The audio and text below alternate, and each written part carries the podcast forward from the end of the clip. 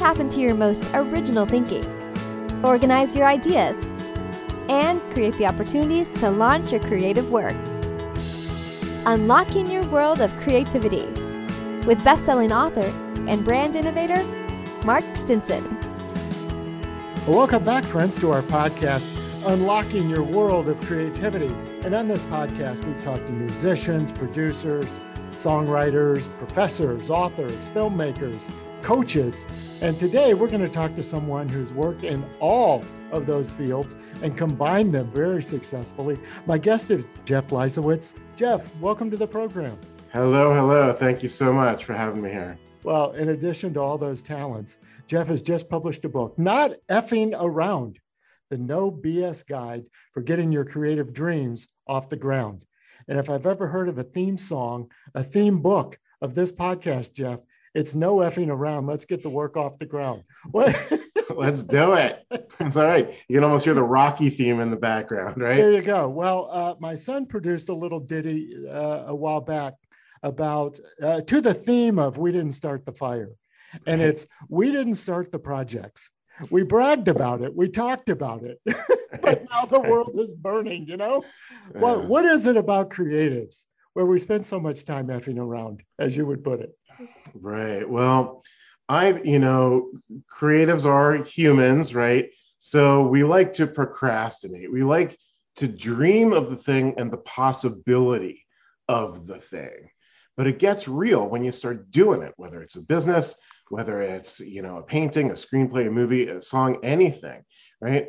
It's all potential until you start doing it. So when you start doing it then suddenly the rubber meets the road and we can see where we're at ooh is this song as good as i dreamed it or is this song not as good as i dreamed it like where is it going so i think it's an easy out for creatives or really anybody to dream of or think of or imagine a thing, right? Because there's no proof of it not working that way. Mm-hmm. Once we actually do a thing, we, you know, people get freaked out. Ooh, there's failure. There's, it's not working the way I would like it.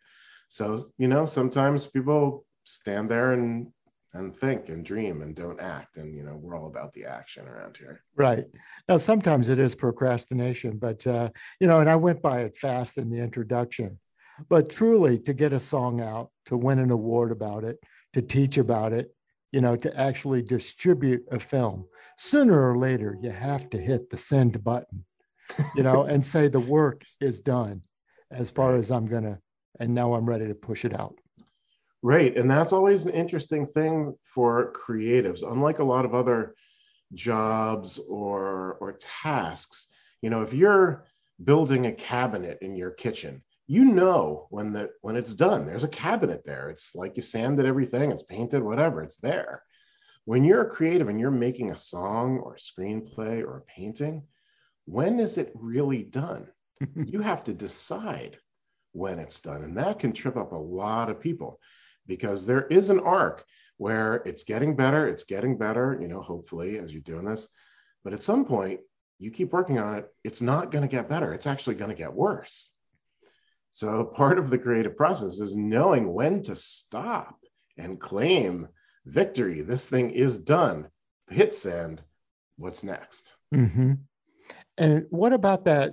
I'll say external validation. I mean, you know, is somebody else helping you judge that it's good enough, but ultimately you have to feel it in your own gut, right?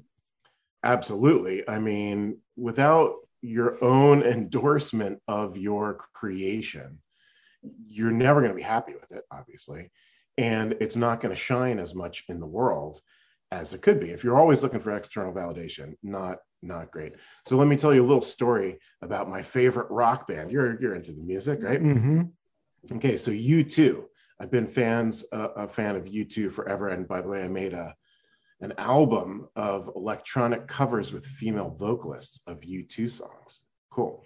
So Bono was interviewed a couple years ago, and the guy was like, "So, you know, you guys are like fabulously rich, and you know, you really don't need to tour the world and make these records and this rigorous schedule and all this. Why are you doing it?" And Bono says the only reason we're doing it is because the music still turns us on. Right? We make a new song, we're blown away, just like when we were teenagers. And I thought that was such a great answer and a true answer. Mm-hmm. Right? Because we need that feeling of like, of, of the wonderment of our own creation. Like that might be the best thing about being a creative. It's like this didn't exist before, and then I made it. Wow. I love that. And what about your own music, Jeff? What, what's the feeling you've had in making some of the music you've produced? Well, I mean, I've been making music since uh, junior high, back when I recorded on a four-track tape recorder. If you're familiar with those things, and now you know you can make a song with on your iPhone, right? I mean, it's crazy. So I've done everything from you know c- complete download of emotion and energy into a tape recorder to spending weeks, months, you know, tweaking every little sound and every little piece of this thing to make it perfect, you know, my version of perfect. So, you know, as a as a songwriter and producer, it's really about tapping into the true emotion, what you're really feeling, not thinking, feeling right? And expressing that at the level of your skill, right? So when I say skill level, and by the way, higher skill level is not necessarily better.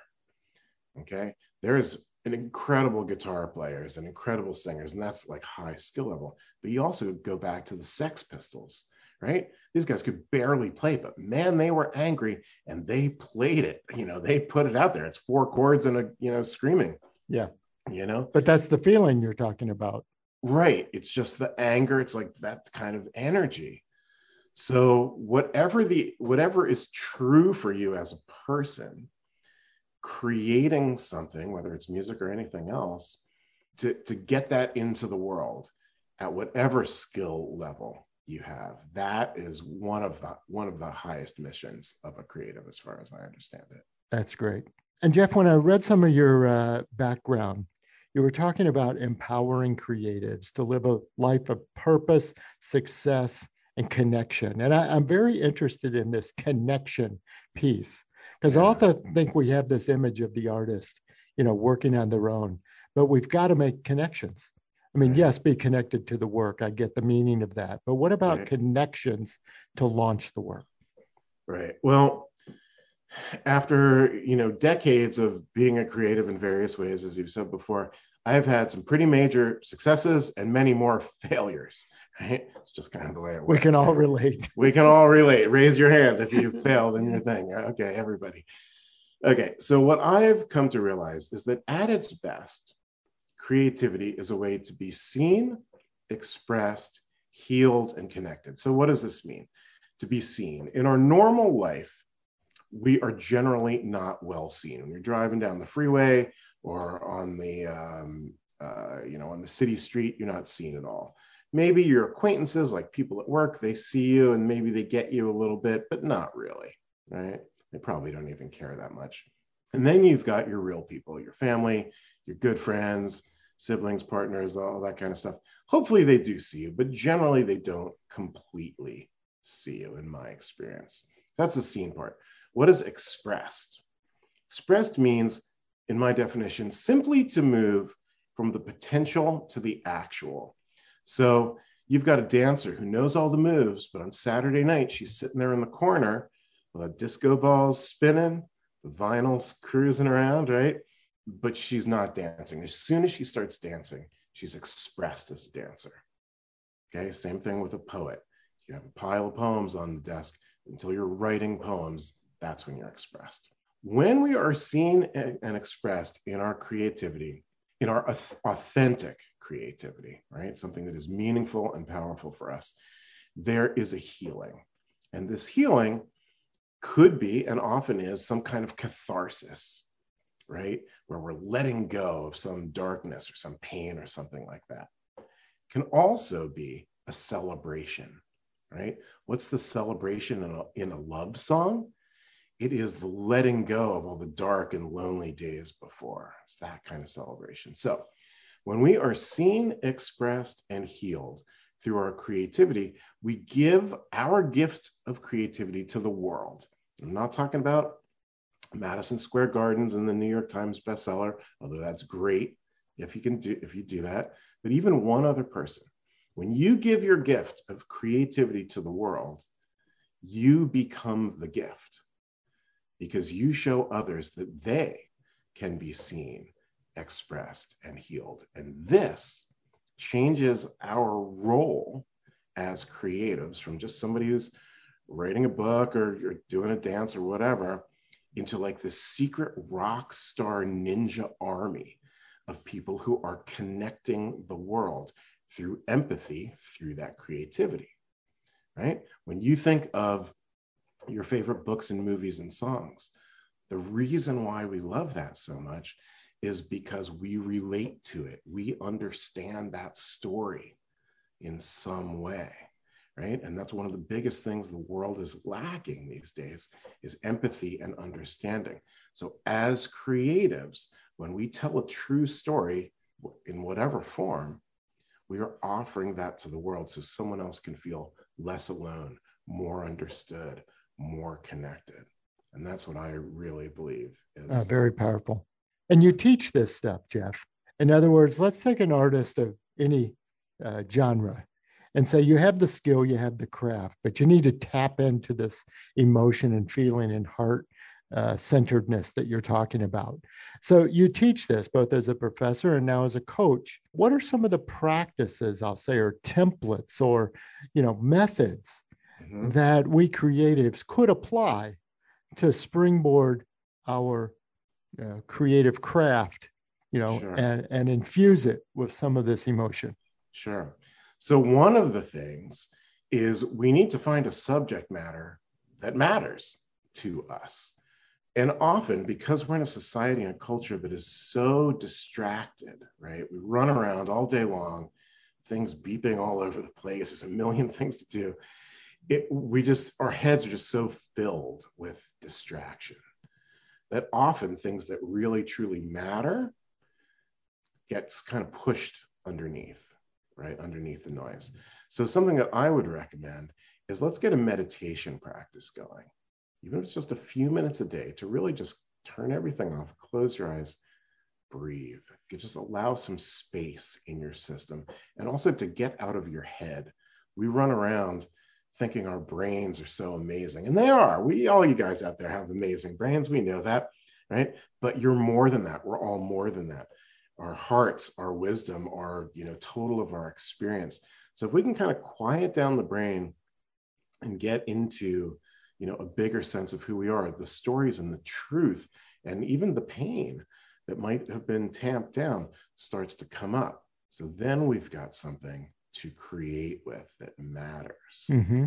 Maybe we could pick up on this thought and you know, uh, in the context of somebody might be driving or operating heavy machinery for a yeah, moment. Yeah. You know, we're not going to close our eyes necessarily right now, but but tell us more about what, what's happening when we're deep breathing, or what are what are some of the I won't call them all mantras, but I mean some of the meditative uh, thoughts that we should be letting in.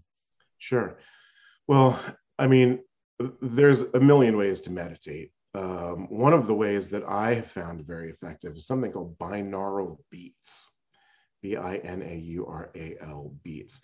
And it's a, it's a synthetic sound. One sound goes to one side of the stereo and the other to the other. They're very similar, but they're a little bit different. And it, so you need to do this with headphones or earbuds. But what it does is it actually helps your brain get into a more meditative state, like through this technology. It's kind of amazing. So you just want your brain to kind of calm down. You can breathe, you can count to 10, you can count, count to two, you know, one, two, one, two. You can stare at a candle. The whole thing is just like to kind of turn your brain off, right? So that other things can kind of move through you. So you can feel more than you think, I suppose would be mm-hmm. another way to say it. I love that. So let's think about your book, Jeff. First of all, congratulations on the release. Hey, thanks. Uh, yeah. Tell us about the creative process you went through that said, hey, I want to capture all of these thoughts mm-hmm. in a mm-hmm. book and then make your own work happen. get it out there. Exactly. What was, it, what was the process like for you? Well, as usual, I was minding my own business on a weekend in Seattle, just chugging too much coffee at one of these coffee shops. And uh, as I often do, just do some writing. So, you know, screenplay, poem, just, you know, whatever. And this one one time I just wrote this something. I was like, huh, this is pretty cool. This like this is this could kind of be part of a book. I was like, oh, okay, let's just do it. So, well, so I wrote the book. And the concept really was, you know, as I was developing it, is I've been through so much as a creative, both in the internal world, you know, the psychology, as well as the external world, the business and all the rest of that. Uh, I've banged my head against the wall for so long. So I just want to help other people bang their head against the wall a little less. It's kind of like my mission for this book. And then, of course, I, you know, had to make it fun and cool. So, you know, I got all these cartoons in there and some cool graphic design and stuff like that. Yeah, it's a, it's a great book, the look and feel, as well Thank as you. the message. So cool. good stuff. Well, Jeff, before we wrap up, I have another uh, creative question for you, but I want to make sure people know how to connect with you, learn more about the book, and of course, learn more about your work. How do we find you? Uh, you can just head on over to jeffleisawitz.com. That's uh, J E F F L E I S like Sam, A W I T Z. Um, from there, if you like, there's tons of blog posts and stuff like that on there. You can sign up for a complimentary coaching call where you know I've got clients all over the world. If you got Zoom, we're in.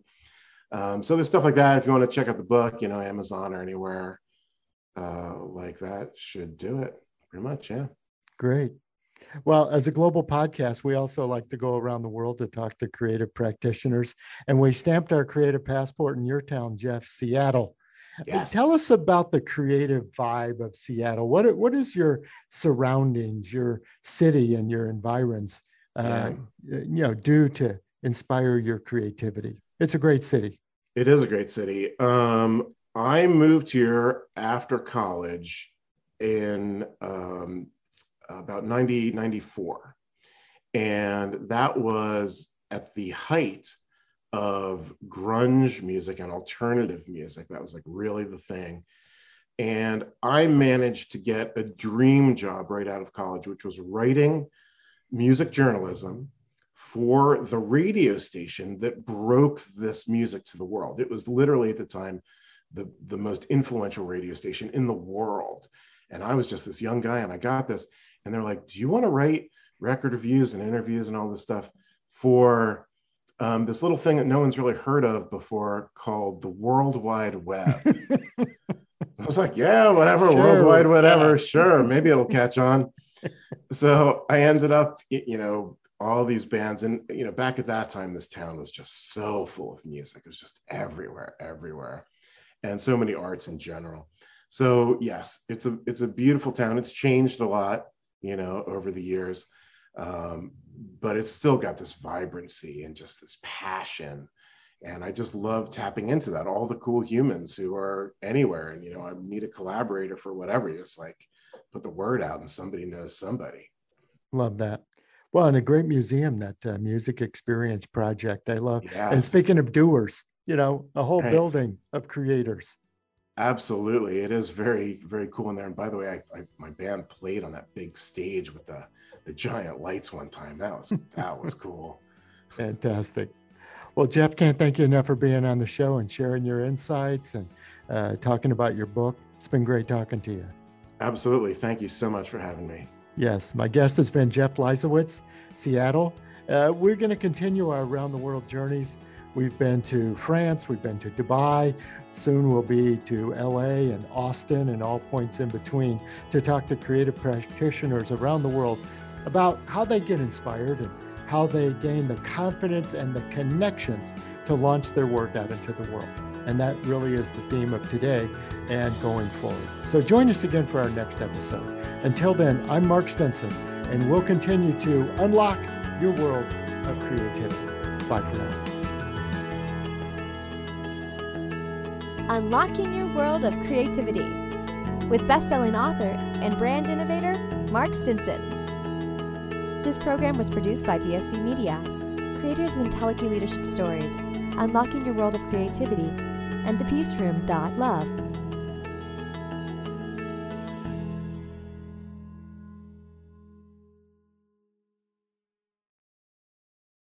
We've created a special offer just for listeners of the podcast. You can get the book A World of Creativity for a special price of $5.98 for paperback, and the Kindle version is only 99 cents. Go to mark-stinson.com to take advantage of this special offer.